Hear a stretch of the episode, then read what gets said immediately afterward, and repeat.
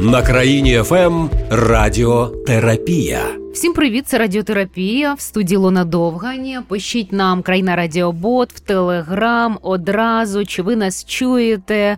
Де ви нас слухаєте? Нам теж цікаво розуміти географію нашої програми. Сьогодні будемо говорити про трикутники.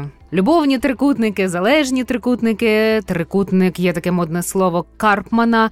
Е, ну не те, щоб модно, а воно таке дуже е, спеціалізоване. Е, його вживають е, психологи. Це якраз про рятівника, жертву, про того, хто нас доганяє в трикутниках словом. Про трикутники кажуть, що це дуже така стійка геометрична фігура. І це я запитую Олени Шершньової, психотерапевтки нашої сьогоднішньої гості. Це правда, що трикутник найбільш така як це російською устойчива фігура. Дивлячись, про що ми говоримо, якщо про взаємини, то ні, це дуже хитка модель, коли вона на трикутнику базується. Так, а де вона може бути така стійка, що про неї кажуть, так, що можна впертися якраз так, щоб втриматись? Якщо мова про якийсь е, спільний проєкт, да, як ті три мушкетери, чи якийсь е, не знаю, проєкт спільний робочий, там де велика компанія це добре, ніж одна голова. Хіба що угу. так? Якщо це говорити про інтимні стосунки, про взаємний чоловік-жінка, то е, є приклади, є приклади взаємодії трикутників, але як правило, це все ж таки триває недовго. Так, а чому вони з'являються? Що відбувається? От ми говоримо багато про стосунки, тому що зараз і багато запитів про стосунки. Е, Щось якось сталося з нашими стосунками в Україні, і розуміємо, чому війна на це дуже вплинула. Коли з'являються трикутники, і до речі, тільки люди можуть ставати третім, чи ще якісь ситуації, обставини. Як то кажуть, третій зайвий, де Та. насправді що таке трикутник? Це коли три людини травмовані зі своїми комплексами, зі своїми непрацьованими е, якимись моделями, е, потрапляють в одну ситуацію. Тому що, якщо бодай один з них емоційно зрілий, здоровий, пропрацьований і все в нього всередині стабільно, я маю на увазі в емоційному плані, він не буде перебувати в цій геометричній фігурі. Отже, кожен з учасників по-своєму травмований і по-своєму може завершити цю ситуацію будь-якої миті. Тому перекладати відповідальність і казати, що ось я е, опинилася чи опинився в так такому трикутнику мене втягли, то це все неправда. Це все неправда. Ви в ньому опинилися з власної волі, за власним, як то не дивно звучить, бажанням, і вибираєте лишатися в ньому. Не хочете такої ситуації? Виходьте. А чому люди потрапляють в це? Кожен через своє. Ну от який трикутник ви хочете розібрати? Щоб ну ми... давайте розберемо трикутник. У мене от знайома одна розповідала, казала, що я вже точно знаю, що я в таке не попаду. Потім бац, і попала в трикутник. В ролі так. кого? В ролі е, людини з якою були е, чоловік з нею зустрічався. Потім вона дізналась, що він. Е, жив окремо від своєї дружини, але стосунки там ще були. І потім вона через якийсь час е, мучилась, мучилась, щось намагалась якось цим зробити, а потім з них пішла і дуже травматично це переживала. Це перша історія в її житті так, подібного характеру. Так, так. Я маю на увазі глобально в дитинстві. Вона бачила такі приклади, коли чоловіки проявляли нечесність, невірність, коли залишали когось заради когось і демонстрували ось таку поведінку. Ну я таких подробиць не знаю, а те, що це було в її особисто особистому житті вперше, і, мабуть, це був такий єдиний раз, наскільки от ми знайомі спілкувались, то це так. Якщо, а що там ще могло бути? Якщо людина е, отримує якусь ситуацію в своєму житті, то ну є гіпотеза, що вона вже існувала в її свідомому чи підсвідомому, вже існувала. Ми можемо отримати тільки те, що ми до того уявляли собі. І як правило, ці уявлення нам дають авторитетні дорослі в дитинстві. Е, я не хочу говорити про цю класику, що це тато певно гуляв. Ні, не факт. Це міг бути просто якийсь епізод, про який дізналася дитина. Так це могло бути і в самій сім'ї. Це міг бути навіть якийсь художній твір, який вона подивилась, почитала. Він її вразив, вона от побачила. І, до речі, не обов'язково на тему. Е, чоловік, жінка, коханка. Ні, це могло бути щось про те, де один товариш там іншого залишає, або е, мама залишає дитину, бо бо є ще хтось якось. О, о, це оця зрада, якась чи ну я б краще запитала mm-hmm. вашу подругу, яким би словом вона це охарактеризувала, що це для неї. Бо за е, такою фізичною зрадою кожен бачить взагалі різні речі. Ви знаєте, вона мені часто вживала слово, це казала, е, воно мені якось запам'яталося використання. О, бачите, використання, от воно навіть якось не приходить на думку, а для було саме про це. І ось тоді ключове питання: де у вашому житті, я маю на увазі вашу подругу, де в твоєму житті ось тебе використали, чи ти бачила, як когось використовували, і тобі воно боліло. Ось, власне, ця ситуація просто програлася нею у її житті. Тому що просто так ситуації не виникають, не трапляються. А тим паче, якщо дізнавшись про наявність дружини, ці стосунки продовжилися. Значить, це використання вже прямо усвідомилося вже на когнітивному рівні, і все одно не було пориву з нього тут же вийти. Ні, вона в них лишалася в цих стосунках, значить, вона це використання прям програвала. Нащо це їй було треба? Я впевнена, що в особистій терапії е, все це всплило, в чому була причина. І я одразу скажу, що це була причина не в чоловікові і не в тій дружині, яка взагалі не торкалась цієї історії, а саме у вашій знайомій. Угу. А давайте візьмемо іншу роль, коли е, це, наприклад, подружжя або в стосунках там пара, не знаю, цивільний шлюб, і жінка дізнається, що е, чоловік там цікавиться іншою жінкою, чи має ще стосунки з іншою жінкою. От саме позиція у цієї дружини, умовно назвемо. Як чому вона опиняється в цьому, і її почуття в цей момент, і що їй з цим робити? Почуття в кожного будуть різні. Ну, добре, окей, класично, це певно, що буде біль, е, відчуття зради, але рівень цих емоцій буде різний, тому що людина. Не знаю, з якихось, мабуть, класичних підручників з психології. Ну, насправді, людина зріла, спокійна, вона мала б сприймати це як е, вибір іншої людини, ну, який не збігається з її, скажімо так. Ось є чоловік, я б хотіла, щоб він волів бути зі мною, але його вибір пав на іншу жінку. Ну, от він дорослий, він може вибирати. Він так вибирає, і я постараюся цей вибір прийняти. Це така здорова позиція. Я постараюся цей вибір прийняти, тобто, щоб він е, пішов і е, там створив інші стосунки. Це мається на увазі. Чи який вибір його постараюсь прийняти? Е, да, власне, я його вибір будь-який постараюсь прийняти, при тому зроблю екологічний свій вибір. Е, тому що, наприклад, якщо його вибір був один раз зрадити, угу. то знову ж з точки зору психології дружина може вчинити по різному, вона може пробачити це нормальна, екологічно здорова позиція. Вона може не пробачити, а точніше, не прийняти цього в своєму житті і закінчити стосунки. Це теж здорова позиція. От, власне, мій який вибір, і що, що він собі обирає. Я приймаю його вибір, тому що буває ще ситуація. Є коханка, але дружина трима, трима за штані і каже: Ні, я тебе поверну, будь зі мною. Не дам тобі розлучення. Ну, Це не прийняття вибору людини. І він не те, щоб там будемо його там поганцем називати чи зрадником. Ні, це людина, доросла людина, яка робить отакий вибір. І вона має на це право. Вона має на це право. І що ми можемо зробити з вибором іншої дорослої людини? Ну, Змиритися з ним, прийняти його, але для себе робити свій екологічний вибір. Він вибрав бути з іншою жінкою. Що вибираю я? Я вибираю ем, будувати своє життя. Та... Чому таке взагалі стається? mm Якщо людину, а це ще змалювали такий здоровий шлях, що людина там приймає вибір, ну таке рідко mm та, буває. Найчастіше це страждання, це біль. Знову ж, що це нагадує? Чому відчуття в кожному випадку знову ж свої відчуття, але, наприклад, там відкинутості, зрадженості. Чи вперше ви їх відчуваєте? Коли ви вперше їх відчули? Згадайте ту історію, коли ви вперше відчули себе так само, як зараз. Знову це є прям фізична така практика, коли ви дослухаєтеся, от дізналися про зраду, що пішло по тілу, мурашки, жар, холод, що відчули. А тепер згадайте, коли це трапилось вперше. І одразу йдуть історії: ой, слухайте, та була я в першому класі, і там тато від нас пішов, і оці самі мурашки я відчула що знову трапляється з вашим тілом, що повторюється. Як правило, це історії з минулого. Е, часто люди себе картають, що це зі мною щось не так. кажуть, що в зраді винні двоє, значить, йому не так було класно е, в цих стосунках. Як ви це прокоментуєте? Чи так це і є? Ніколи не брати на себе відповідальність за вчинки іншої людини. Кожна людина відповідає тільки за свої вчинки.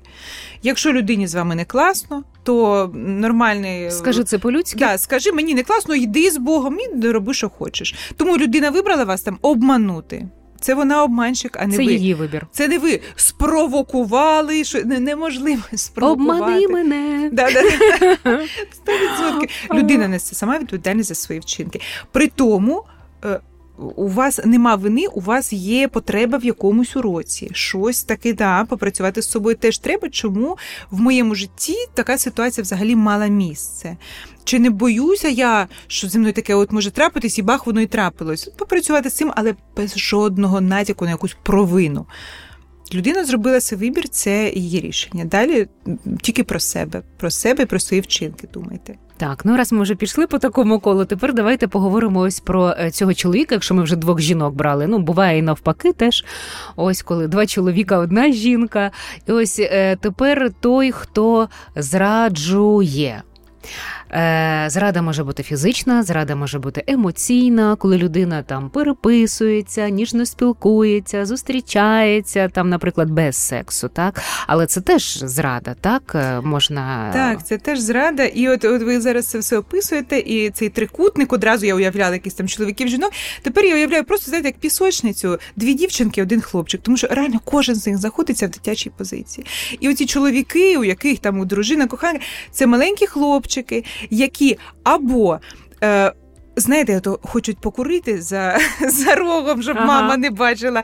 І від цієї мами, ви зрозуміли, що це дружина в ролі мами, він ховається, шифрується, іде собі заводить інтрижку. Mm-hmm. От саме це що це азарт, екстрим, цей поганий хлопчик. Е, було таке в дитинстві, хочеться і в дорослому віці. Бо насправді він же серйозно зріла, Оце все так? зріла особистість може піти розставити крапки над і. А хочеться ж покурити за рогом, щоб мама не побачила. Або це це, це хочеться це, такої інтрижки. Це це не єдиний е, ага, мотив, а, а це цікаво. один один угу, з, угу. але насправді дуже частий. Дуже частий. Та тому навіть що... у дорослих якихось таких уже серйозних людей, особливо в них, тому що отак, от серйозності, серйозності вистачає на роботі і в звичайному житті. А оцей внутрішній хлопчик він хоче ще трохи позабавлятися, хоче поекстремалити. Тобто він виходить не цінує ту людину, яка з ним є. І що отак от можна піти. Ну ну це ж знаєте, це до таких речей проводить, коли ну ця жінка вона може тоді розуміти для себе, ага, значить для нього не цінне, для нього не важлива, він мене тоді не поважає. Так нащо тоді? Ну, це говорить зріла, доросла Ілона. А ну я наприклад вступа внутрішня дитина, вона іншими мислить категоріями. Це один з мотивів. Е, інше може бути, що зараз популярне, коли дружина за кордоном. О. Е, знову ж е, я не беру фізіологічні аспекти. Я говорю суто по психології психології, що та внутрішня сумна дитина відчуває себе покинутою, відчуває себе самотньою, дуже хоче прижатися до мами, обійнятися. І тоді так ця мама може бути е, вже нова, скажімо так, мама, якась нова знайома, і теж від такої внутрішньої самотності, одинокості чоловік може піти на таке. Тому, ну я не засуджую не тому, що я підтримую зрадників, а тому, що я розумію ці механізми, оці внутрішні болі, я б це назвала, внутрішні дискомфорти, так точніше, дискомфорти, які до того підштовхують. Самотність, покинутість, е, бажання згадати ті от цигарети за рогом. І все це не про е, спокійну, врівноважену особистість, який комфортно. Все це про внутрішні дискомфорти. Тому, бачите, кожен з цих трьох кутів він по-своєму травмований, своє з дитинства в ньому щось там е, ворушиться і штовхає. Не пропрацьоване, якесь неусвідомлене, так. не проаналізоване, немає якоїсь такої впевненості, можна сказати, в собі якоїсь усвідомленості. Випадково в трикутник можна потрапити, але. На на, на декілька годин, розумієте? Тому що одразу випадково людина туди випаде. Якщо ж ви там залишаєтесь, то значить це про ваші травми, ваші травми. Цікаво, радіотерапія. Це е, дякую, що ви нас слухаєте. Веду її я Ілона Довгань. Мене в гостях Олена Шершньова, психотерапевтка. Говоримо ми про трикутники. Цікаво, е, коли стаються е, кризи такі в родині, як вони? Бо, наприклад, ну коли зрозуміло, коли війна, раптом раз там хтось виїхав за кордон, хтось пішов на фронт. Це такі історії, які на нас раз вплинули форс-мажорні. А коли це якось тому, що розлучається стаються зараз, і трикутники стаються із тими, хто залишився тут, і хто залишається разом жити, продовжувати далі. А у них теж стаються кризи, і у них теж стаються трикутники. Від чого це залежить? Пам'ятаю, колись там на психології нам розповідали про ці роки. Там перший кризовий рік в парі, там третій кризовий рік, п'ятий, сьомий там і так далі. Ще оці там е, монади, діади, там оце е, спорожніле гніздо, коли там діти вийшли і так далі такі є якісь закономірності? Ну, це досить узагальнено, але так, так відслідковується. Звісно, що коли люди. Е, прожили там трошечки ще зовсім разом, побачили вже все, що раніше не бачили, то часто це призводить до конфліктів. Тому криза того самого першого року і не сховаєш.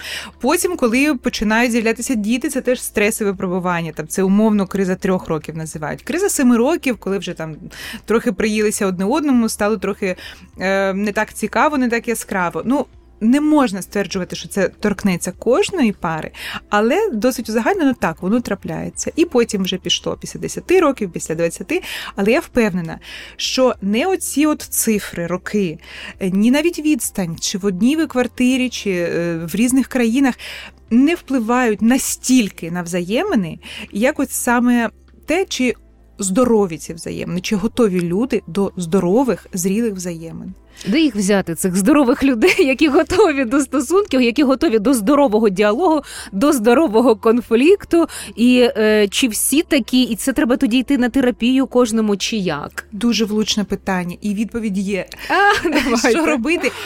Починати з себе, ставати цією самою зрілою, здоровою, спокійною людиною, до вас потягнеться така сама. Точно? Точно. А може навпаки побачить, о, здоровенька, щас я тебе чик-чик-чик-чик-чик, а ну давай підгодуй мене.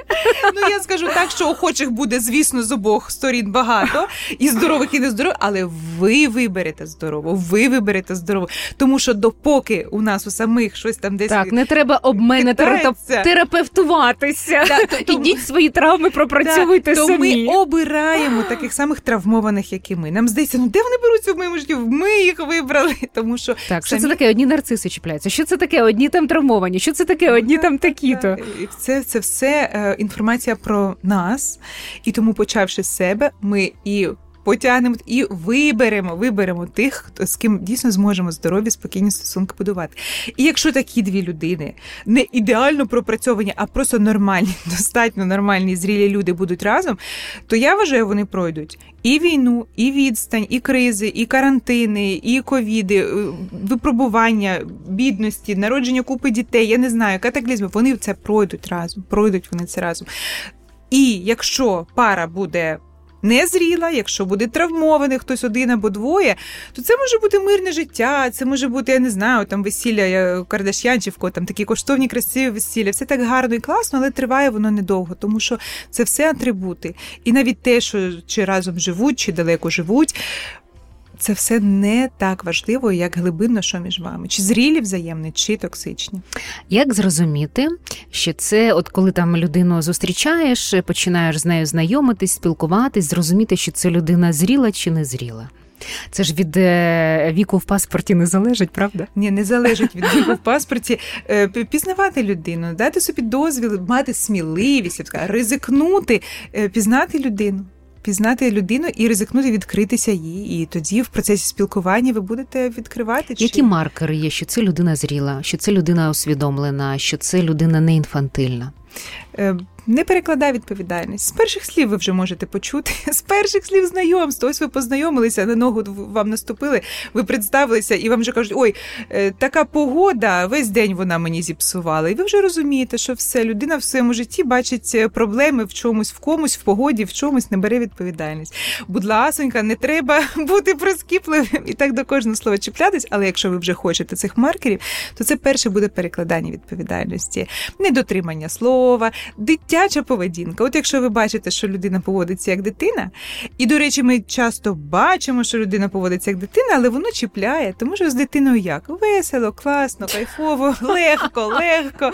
А потім цікаво. цікаво. А потім нарікаємо, що така незріла, такий незрілий. Ну так ми ж це власне і хотіли.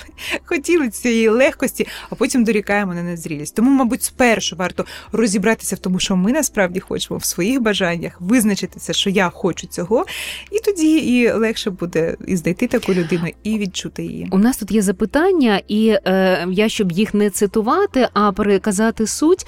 Є е, кілька запитань, де пишуть про те, що подобається людина, там чоловік, жінка, і і багато є такого класного, але от не складається. Тобто є ось це відчуття, що людина ця не зріла, але подобається. Що з цим робити? Як варіант робити те, що подобається. Вочевидь, вам подобається не знаю, проводити час, але не подобається будувати родину. Робіть те, що подобається. Якщо вам це вже перестає подобатися, наїлися, не переставайте це робити. Навеселилися. Чуєте свої бажання, слухайте якщо почути свої справжні бажання, що мені дійсно хочеться, то тоді не буде таких е, ділем. Тоді це ситуативні стосунки, так? Е, і чом би і ні, якщо це викликає протест, це сором, заперечення, питання до себе, чому? Я це не приймаю, е, але чому я цього хочу? І ось вже вийшли на внутрішній конфлікт. Я хочу ситуативних стосунків, але я їх засуджую. Вирішуємо цей конфлікт і е, живемо в злагоді з собою. Чуючи справжні свої бажання, ми перестанемо дорікати, що нема нормальних людей, нема зрілих, нема таких. А зізнаємося, що я просто не розібралася чи не розібрався в своїх бажаннях. Всі є, е, різні люди є, 9 чи 8 мільярдів людей є. Все нормально з кількістю. Розберіться у власних бажаннях.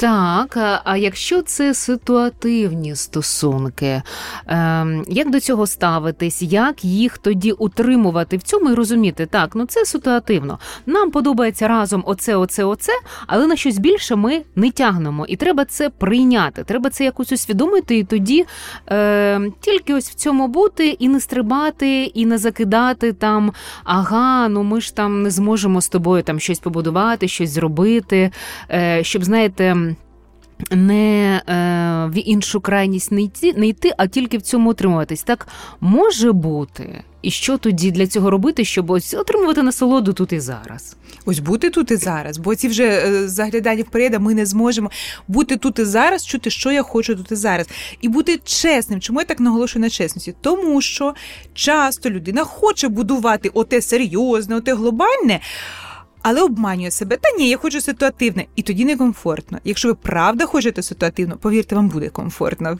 тут і зараз. Але якщо глибинно хочеться серйозно, то зізнайтеся собі, зізнайтеся людині. Е, а я хочу більшого, а я хочу серйозно, а я хочу масштабно. Ти не хочеш? Знову ж нам страшно, що людина скаже: Я не хочу. Як ти можеш хотіти більшого? В нас же лише ситуативно. Не соромтеся того, що ви хочете. Хочете глобального? Це ваше право. І тоді йдіть і беріть його там, де воно є. Бо інколи ми ховаємо свої бажання і в глибині душі все таки сподіваємося їх знайти там, де нам. Прямо ну кажуть, що цього нема, цього не можуть запропонувати. Знову з цього вилазять ці внутрішні конфлікти. Бути чесним з собою, чесним з людиною і робити те, що я хочу. Хочу серйозного, йду шукаю серйозне. Не обманюю себе, що я вдовольнюся ситуативним, бо не вдовольнитися. Є таке так, запитання. Валентина, нам разом важко, окремо сумуємо з часом. Починаємо спочатку, потім знову сваримося і розходимося. Що це відбувається, як нам бути? Це все вже дуже важко.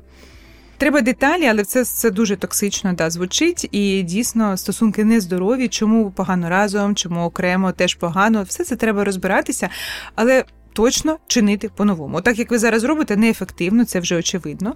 Тому мені здається, тут про співзалежність, так? Ну, от що нам і окремо погано, і разом погано, це, мабуть, про ну, неусвідомлення власної ідентичності, втрату своєї цілісності. Якщо самі погано, ну то не дивно, що і в стосунках буде погано. Бо, до речі, якщо самому погано, то побудувати щасливі стосунки ну майже неможливо. Нас не зможе вдовольнити, доповнити. Я не знаю, що там ще з нами зробити друга людина, поки ми самі не зробимо це для себе.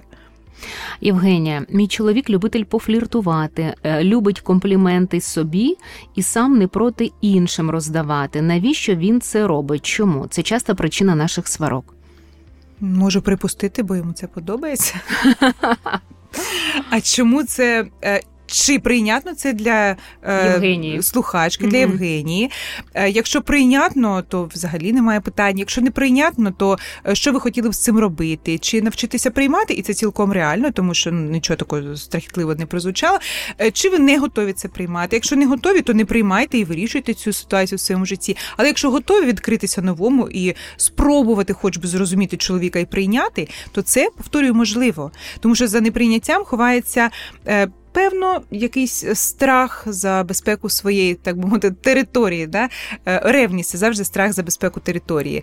Е, якщо розвінчати цей страх, якщо не побачити загрози за цими компліментами, то тоді жити вам стане спокійніше. Знаєте, що з цим можна працювати, якщо тільки ви захочете.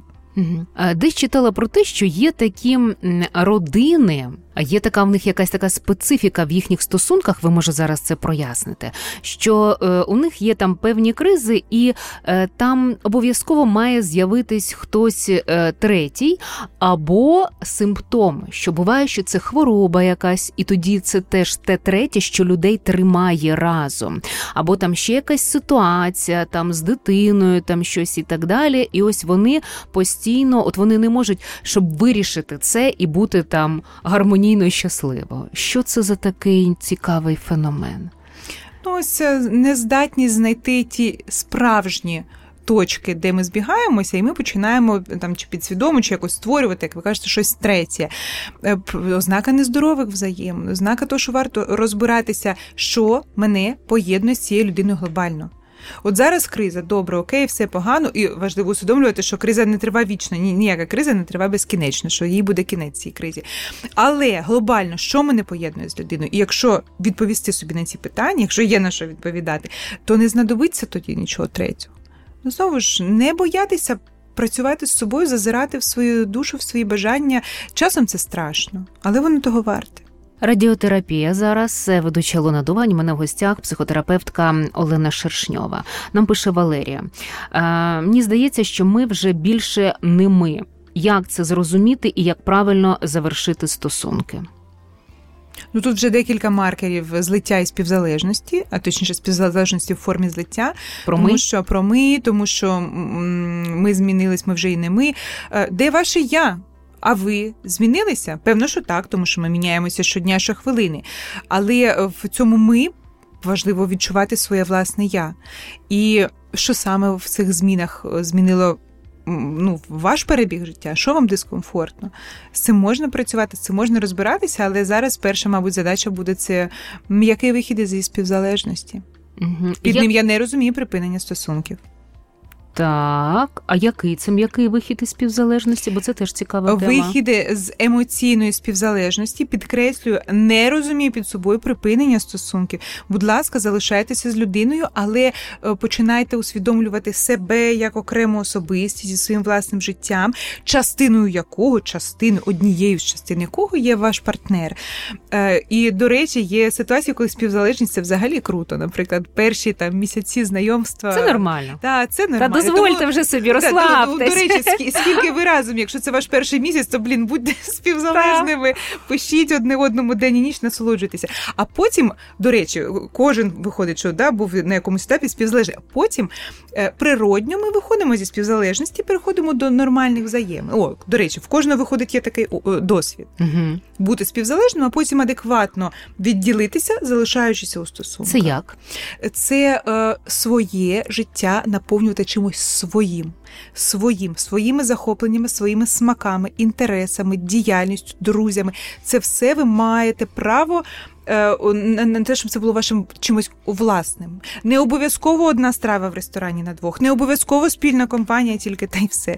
У вас може бути свій смак, своє хобі, свої друзі, своя компанія. Вона може пити каву, ви можете пити чай. Точно.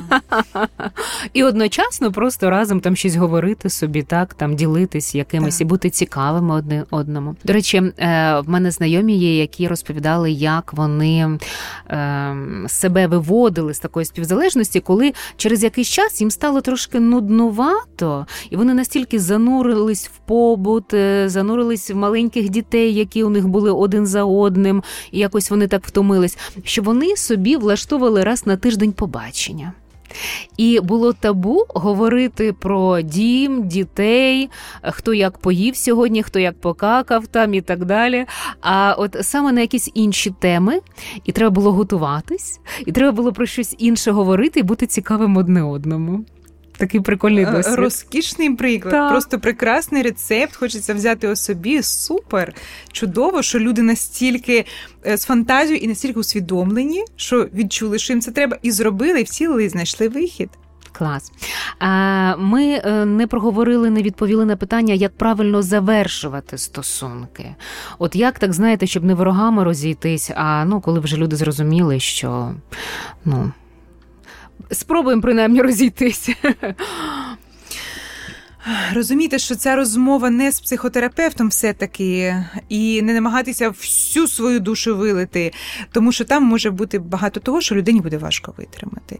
Е, я про, наприклад, образливі слова, або якісь вже такі прямі формулювання, про які потім пошкодуєте. Тому е, оці всі.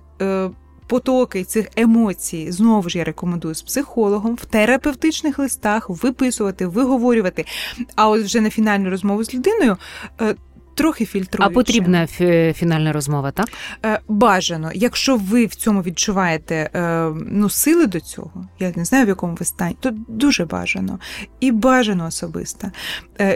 Знову ж не засуджуйте людей, які не знаходять сил, не знаходять сміливості на цю розмову або роблять це через смс. Е, ну, це знову про ресурс внутрішньої людини. Не всіх він є. Але якщо у вас є, то екологічно, звісно, було б поговорити. А може знову ж таки про усвідомленість? І і про усвідомленість, але навіть усвідомлені люди вони інколи просто цим своїм страхом задавлені і і, і кажуть, ну все, я не можу собі кажуть, і не буду. Не звинувачувати не звинувачувати іншого, не звинувачувати себе, от е, вивести емоції і поговорити е, не надзвичайно емоційно, а більш так е, в когнітивній своїй частині зосереджуючись. Я Як це повід... в когнітивній частині? Це значить в мізках знаходитись в цей а. момент, а не в емоціях, тому що багато що хочеться емоційно сказати, але, будь ласка, подумайте, щоб ви головою хотіли сказати. І я повідомлення, я повідомлення. Не треба людині та інформація, який він насправді. Я відчуваю, я е, хочу так, то мені там те і так далі. Тобто з цієї позиції. Так, я повідомлення це про себе, про свої емоції, про свої рішення, про свої вибори. Ну і взагалі ідеально, якщо ця розмова буде вже після такого собі там терапевтичного, я ж кажу, листа або пропрацювання, щоб ви могли навіть подякувати щиро людині. Е, Я не наполягаю на тому, щоб дякувати одразу після там, я не знаю, зради. Або аб'юзеру. Да, якогось аб'юзу. Хоча дякую за досвід. Ну, ну, Навіть щоб це сказати, треба трохи усвідомленості, що все-таки це досвід. Так ось, якщо терапевтична там бесіда з психологом чи терапевтичний лист вами написано, емоції виведено, і навіть вже й уроки певні ви збагнули, то тоді ця розмова буде для вас е, значно простішою і пройде екологічніше. Ви зможете в я повідомленні сказати там дійсно про свої якісь рішення, можливо, навіть подякувати, якісь уроки коротенько, лаконічно в когнітивній своїй частині. Угу. Як відновитись після стосунків? Скільки триває це відновлення? Як краще це зробити, щоб е, швидше вилікуватись в лапках? Це показує ем, якось менш травматично це було? Це втрата. Завершення стосунків це така мікровтрата. Все ж таки, тому етапи тіші при втраті. Будьте готові до болю, до торгів, до е, гніву. Ну, починати варто з того, що я ставлю крапку. Це початок всього. Я ставлю крапку. Допоки крапка не поставлена, я приймаю рішення для себе всередині. Так, і ось крапку ставлю, тому що я йду від тебе, але ще буду переписувати, зідзвонюватися, якісь там договорювати недосказані слова. Це все ще ваші стосунки тривають. Угу. До речі, після розставання стосунки можуть тривати роками, тому що крапка не поставлена, і оце от договорення, воно власне будує нові стосунки, супераб'юзивні, токсичні, які буває, що починають переписуватися, щось договорювати, і е, навіть коли це такий епістолярний е, жанр е, це переписка, це воно теж це повноцінні повноцінні я маю на увазі наповнені оцією токсичністю, наповнені стосунки. Тому просто скажіть собі чесно, якщо я не поставила крапку, то мої стосунки тривають. А як зрозуміти, що це крапка? Як зрозуміти, що е, вже її варто можливо ставити? Кожен відчуває для себе, коли варто ставити. Але якщо є бажання, все, я хочу завершити, але щось не вдається. Скажіть, я хочу і я можу завершити. Я хочу і я можу завершити. Я ставлю крапку. Я видаляю наші спільні фото е, не для того, щоб щось комусь продемонструвати, а щоб їх не переглядати. Я не слухаю З книжки наші... своєї. Е, е... От там, де ви їх гортаєте, от звідти видаляєте. От там, де ви їх зазвичай дивитеся і сумуєте, от там і видаляєте. Я В своєму слухаю... телефоні. Я не слухаю наші спільні пісні. Я не передивляюся фільми, під якими цілувалися. Я чесно в душі ставлю крапку. І я припиняю шукати контакту. Я припиняю вигадувати приводи дуже поважні, е, щоб поспілкуватися. Я собі чесно зізнаюся, що кожен з цих привідів вигаданий мною просто для того, щоб знову з цією людиною підтримати зв'язок. Я ставлю крапку. Це рішення суто в душі приймається. А коли накриває, коли рука тягнеться щось написати, подзвонити, як тоді? От буквально в спокійному стані скласти для себе список швидкої допомоги, що я роблю, коли накриває, яким друзям я можу подзвонити, е, що я можу зробити для свого тіла, е, прийняти контрастний душ, вийти прогулятися з собакою, погратися, щось зробити. Таке хвилинне в цю хвилину. Е, знаєте, що це коли накрива, то здається, ну все, мене накрило. Це не навічно. Накриває це на години максимум, можливо, навіть на хвилини. Це не на роки. Тому допоможіть собі в моменті. В моменті собі допоможіть. Допоможіть в моменті, потім стане по-іншому, потім щось зміниться. Нова буде ситуація, нові відчуття, нова гормональна у вас буде обстановка вже на наступний день. Тому знаєте, тимчасовість ситуації і як я собі можу допомогти з тіла так, починаєте. А нова гормональна е, ситуація, коли починається? Тобто у нас йде зміна е, картини гормонів, так? Бо там були там одні гормони, коли ми були в стосунках, потім інші. І коли це вже на такому фізіологічному рівні відбувається? Від вас залежить, як ви будете себе підтримувати, як ви будете себе рятувати, чи будете ви алкоголем це робити, чи буде це втеча від реальності дуже популярна і деструктивна. Тоді ви заженете себе ще далі. І я не знаю, які тоді терміни. Чи будете ви навпаки там? Побільше спілкуватися з людьми, максимально висипатися. Оце на ваші гормони найкраще вплине. Висипатися, побільше спілкуватися, спортом якось себе підтримувати. Тоді у вас є всі шанси досить швидко, швидко себе підняти. Оця швидка допомога в моменті це, мабуть, ключове і найважливіше. І знаєте, що ті переписочки вони ну вони теж допомагають приховати себе від тієї реальності сумної, і вони тільки затягують процес, тільки затягують. Угу. А те, що кажуть, час лікує, це правда? І за яких обставин він лікує? Час лікує, якщо ви екологічно все е, робите, якщо ви поставили крапку, якщо ви підтримуєте себе всіма доступними екологічними способами, от тоді час круто лікує. Якщо ж ви крапку не поставили, продовжуєте спілкування, заганяєте себе ще в більшу депресію якимись речовинами, то ні, вам час тоді в пригоді не стане, а тільки буде загіршувати ситуацію далі. Коли вступати в нові стосунки, через який період, і, можливо, як себе відчуваючи, який має бути стан, щоб зрозуміти, що я готова, е, готовий до нових стосунків. Я проти обмежень. Я одразу скажу, що якщо ви будете в такому розірваному стані одразу після стосунків, то на якусь здорову історію не розраховуйте. Але якщо е, вам надзвичайно потрібна там людська підтримка, якщо ви прагнете цього, але я скажу ні півроку, ну-ну, то я думаю, це буде аб'юзивно з боку психолога. Ага, Тому дослухайтеся до себе, дослухайтеся до себе. І якщо на якомусь етапі якась людина готова вам дати свою людську підтримку, а ви не обманюючи її, дасте те, що вона хоче, там е, може їй треба, щоб її виплакалися. От вона любить е, заспокоювати людей. Рятівник такий, знаєте, таке, до речі, багато людей в цьому трикутнику Карпана. Коротше, як ви відчуваєте? Ідіть за власними відчуттями. Не давайте психологам чи кому там ще керувати своїм життям. Робіть так, як кажуть вам ваші відчуття. Хочеться побути наодинці, будьте наодинці. Е, Хочеться. Але тут треба слухати себе уважно. Бо якщо мені хочеться втамувати біль, то не плутайте це, що мені хочеться стосунків.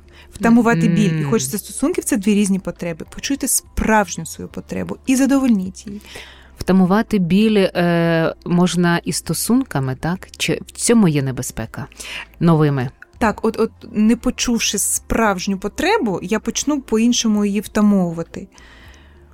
Наприклад, я хочу сексу з незнайомцем. Що за цим стоїть? Якщо за цим стоїть бажання сексу з незнайомцем, насолоджуйтеся. Якщо за цим стоїть бажання моєї внутрішньої дитини відчути себе потрібною, щоб погладили С, да, страх моєї недолюбленої Обійняли. внутрішньої дитини. Це не означає, що треба зразу секс. Да, страх моєї внутрішньої дитини бути відкинутою, вона хоче програти цей сценарій, залікувати рану після невдалих стосунків. То послухайте, це зовсім не той метод, і вам він не те, що не допоможе, а зробить тільки гірше. Тому, мабуть, рецепт в тому, щоб реально чути себе. От, до речі, хороший е, привід чим зайнятися, тим, хто розстався. Навчіться чути себе, вчіться цьому. Коли ви навчитеся чути себе, то на всі питання відповіді самі прийдуть. Цікаво. Цікаво, і це теж про стосунки, про цей токсичний, як його ще теж називають, трикутник Карпмана токсична модель стосунків, там, де жертва, рятувальник, переслідувач. Е, це психологи так якось для себе визначили, так, але це часто буває в житті, коли на роботі так буває, в родині так буває. Можете навести приклади, що про це варто знати, і ем, які можливо попередження такі, те, що цікаво буде нашим слухачам. Трикутник Карпана де завгодно зустрічається, там, де є е, стосунки, там він може бути. Це і... він так названий на честь ну, Карп... ага. та власне Карпмана. І я його вже цей трикутничок згадала і підкреслюю, це була іронія. Я не раджу нікому рятувальника собі знаходити, тому що рятувальник одна з ролей.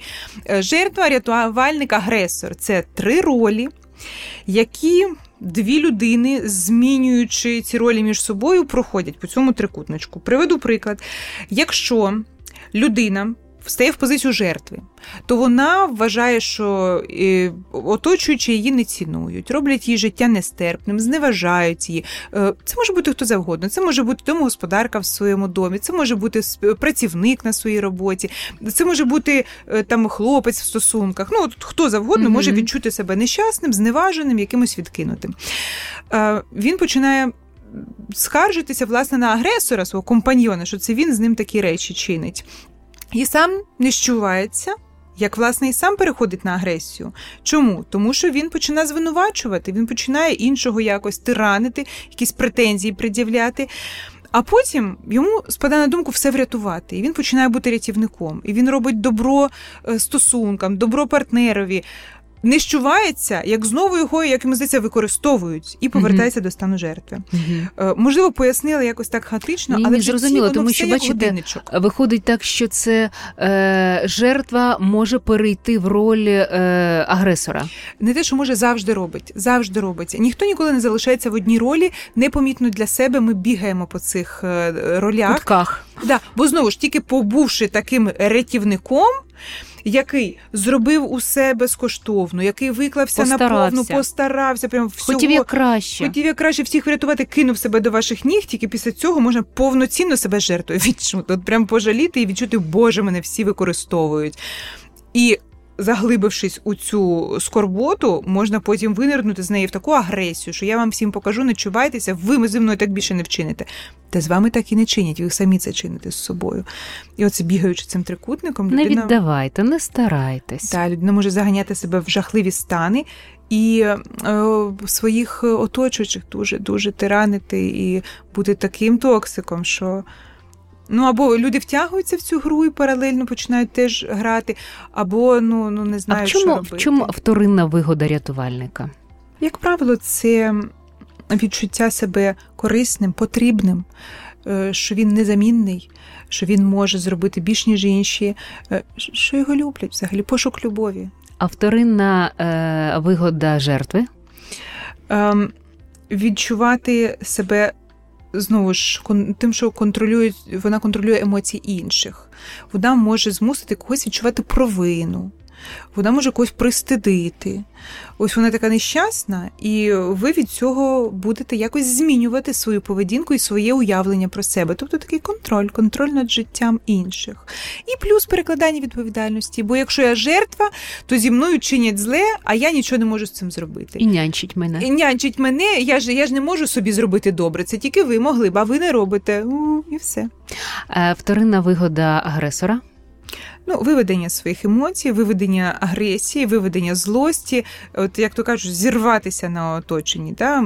Стриматися це одне, екологічно це одне, а ні в чому собі не відмовляти і зірватися на ближчих це інше. Це може бути не тільки в родині, може бути. Будь-де на роботі, на роботі, в якихось інших там е, проєктах, стосунках, спілкуванні і так далі, навіть в самих якихось таких е, ситуативних. Цікаво. А коли родина живе в такому трикутнику, яка роль може бути у дітей, наприклад? Діти ж теж можуть бути в це залучені. Ой, на жаль, в це так, всі можуть бути залучені і страждати від цього може людина незалежно від віку. Е, і знову ж діти, того не усвідомлюючи, починають приймати роль, яка їм нав'язується. Якщо мама плаче і каже, що ви мене всі тут вже заганяли, я тут готую, перу день і ніч, а ви тирани малолітні, то навіть найменше маля так починає себе відчувати безсовісним тираном. А потім, коли е, мама переходить в стан агресора і гримає на нього і е, трясе там десь паском, е, то звісно дитя впадає в роль жертви. Тому так ці ролі нав'язуються. І вони їх теж переживають. У нас є тут запитання від Ігора: як зрозуміти, що за стосунки вже не варто боротись? Ваші відчуття, ваші бажання. Та взагалі стосунки будуються і взрощуються, а не виборюються. Угу. Що таке емоційні гойдалки? Ще є теж таке питання. Ми з вами вже вживали цей вислів. Ну, це не бажання бути в стабільному стані, не бажання е, будувати якісь спокійні, здорові взаємини, а прагнення, екстриму, прагнення злітати на якісь, е, не знаю, там вершини екстазу, і потім завжди буде відкат. Завжди буде дуже погано, завжди буде дуже сумно. І знову ж ми отак гойдаємося. Часом нас втягують в це. Е, знову ж не знімайте з себе відповідальність, якщо ви в це втягнете, але можливо ви цього і не планували, і ви б хотіли собі спокійних там нормальних нормальних, але людина. Е, живиться, живиться вашими емоціями, і тому може от вас запрошувати до таких гойдалок, розгойдувати, а там ви вже можете підсісти, і буде складно з них сходити. Але сходити треба, дуже раджу. Угу. А підсісти це чому? Там є гормональна складова? Так, як що? і до будь-яких стимулів до будь-яких стимулів, хай це знову ж якісь речовини чи азартні, а це можна, мабуть, до азартних занять віднести, виробляються певні гормони, до яких організм звикає, яких прагне, від яких потім, після яких наступав те саме відкат похмілля і потім прагнеться ще трохи більша доза. Ну, власне, механізм той самий, що і з іншими залежностями, так на гормональному рівні. Тому я й кажу, що потім зійти з гойдалок складніше, ніж тільки в перші рази, коли ви підмітили, що людина пробує вас розгойдувати. А як е, з них сходити? Визнати, визнати те, що ось це відбувається, і прийняти рішення, що мені в моєму житті це не треба. Мені так не підходить. Спасибо, не надо. Да, бо поки ви вважаєте оту стадію цього задоволення якби ціннішою, то ага. ви не будете лишатися. Терпіти. Да. Угу, Те я перетерплю, але ж буде ще й вау. Да, буде ж вау-вау. А потім після того вау-вау, ой-ой-ой. Є які на сам кінець, які ознаки здорових стосунків? Щоб от розуміти, що ось може хтось для себе там буде розуміти, як ще є, як ще може бути, наприклад, як варіант. Вам добре вдвох. По-різному добре. Інколи краще добре, інколи там трошки з нюансами добре, але вам добре вдвох е, краще, ніж окремо, але окремо вам теж добре, нормально. Ви цілісна особистість, яка може жити сама, яка, в принципі, готова бути сама, але в стосунках вибирає бути, тому що в них ще краще. Ви наповнюєте, доповнюєте, якось розвиваєте одне одного і крокуєте вперед саме завдяки цим стосункам. Мені здається, знаєте, що може бути ще вміння поговорити про всі проблеми теж як в здорових стосунках, е, як ознака така, що люди можуть е, про все поговорити, вирішити там якісь проблеми, дійти там якогось для себе компромісу, от щось якесь таке. Це, мабуть, теж про якусь таку усвідомленість. Дорослість, здоровість. Так, це цінно. Мені е, хочеться згадати висловлювання, що немає негативних явищ та рис, є тільки надлишки. Ось про навіть про комунікацію, про спілкування теж я хочу підкреслити, що часто у токсичних парах е, жінки, як правило, хочуть все з'ясувати і хочуть все проговорити. І ось саме через ці розмови і найбільші проблеми я закликаю, е, коли ви в спокійному, зрілому стані звісно ж, бути щирим, відвертим, вести розмови, але не перегибати. Тому що розмови це ще не маркер відкритості взаємин. Розмови це можуть бути оцією жуйкою, яка їх ці конфлікти тільки примножує, провокує. Жінки там хочуть... не вирішується, да просто ось, говориться, ось, а не вирішується. А від чого це залежить? Е, від зрілості. Від зрілості. Ми можемо себе обманювати і казати, я, я суперзріла людина, і я хочу поговорити. А насправді нам хочеться просто повиносити мізки. Це грубо кажучи, а м'яко кажучи, свої емоції якось донести, але ми не мож, не вміємо. Не вміємо. Ми намагаємося донести емоції, не вміючи цього робити. І, звісно, бентежимо свого співрозмовника. Він не може нас врятувати так, як нам би цього хотілося, і розмова закінчується нічим. Але якщо ви зріла особистість, то так, і на 100% розмови зближують і покращують взаємини. Угу. Ну так, і знову ж таки про це чути. Так. Що е, коли чують, спокійно проговорили, бо буває так, коли не чують, тоді починають якось інші методи включати.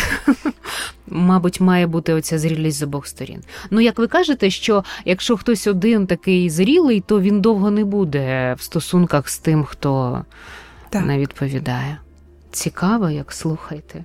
А як ви вважаєте, скільки у нас в нашому суспільстві зрілих людей, скільки інфантильних? Що на це впливає? Достатньо зрілих людей. Достатньо? Так, достатньо зрілих людей, пропрацьованих людей, е, людей, переживших страшенні травми і важке дитинство, і які зараз проходять війну. Але я б їх віднесла до емоційно стабільних. Тому знайте, що такі люди є, і хай вони вас надихають і працювати над собою, і вірити в те, що партнери такі зустрічаються, і що кожен з нас може бути такою людиною. Це вибір кожного. Беремо відповідальність за власне життя, віримо в себе і будьмо стабільними, щасливими, гармонійними. Клас, давайте на цьому поставимо три крапки. Дуже дякую вам, спасибі. Знову, як завжди, багато корисних порад і багато таких корисних історій, які можуть людей надихнути на певні зміни і обдумування, як змінити своє життя на краще. Дякую. Олена Шишньова, психотерапевтка, була сьогодні в радіотерапії. Дякую всім. Пишіть нам, крайна Радіобот, пишіть нам в Телеграм, на Viber 097 3222 100. Наскільки близькі вам ці теми? Е, Чи почули ви для себе корисні поради? І е, які ще теми, про що ви хотіли почути наші розмови з психологами? Слухайте нас також на платформах, де є подкасти. Всім перемоги й миру. Радіотерапія на україномовному радіо Країна ФМ.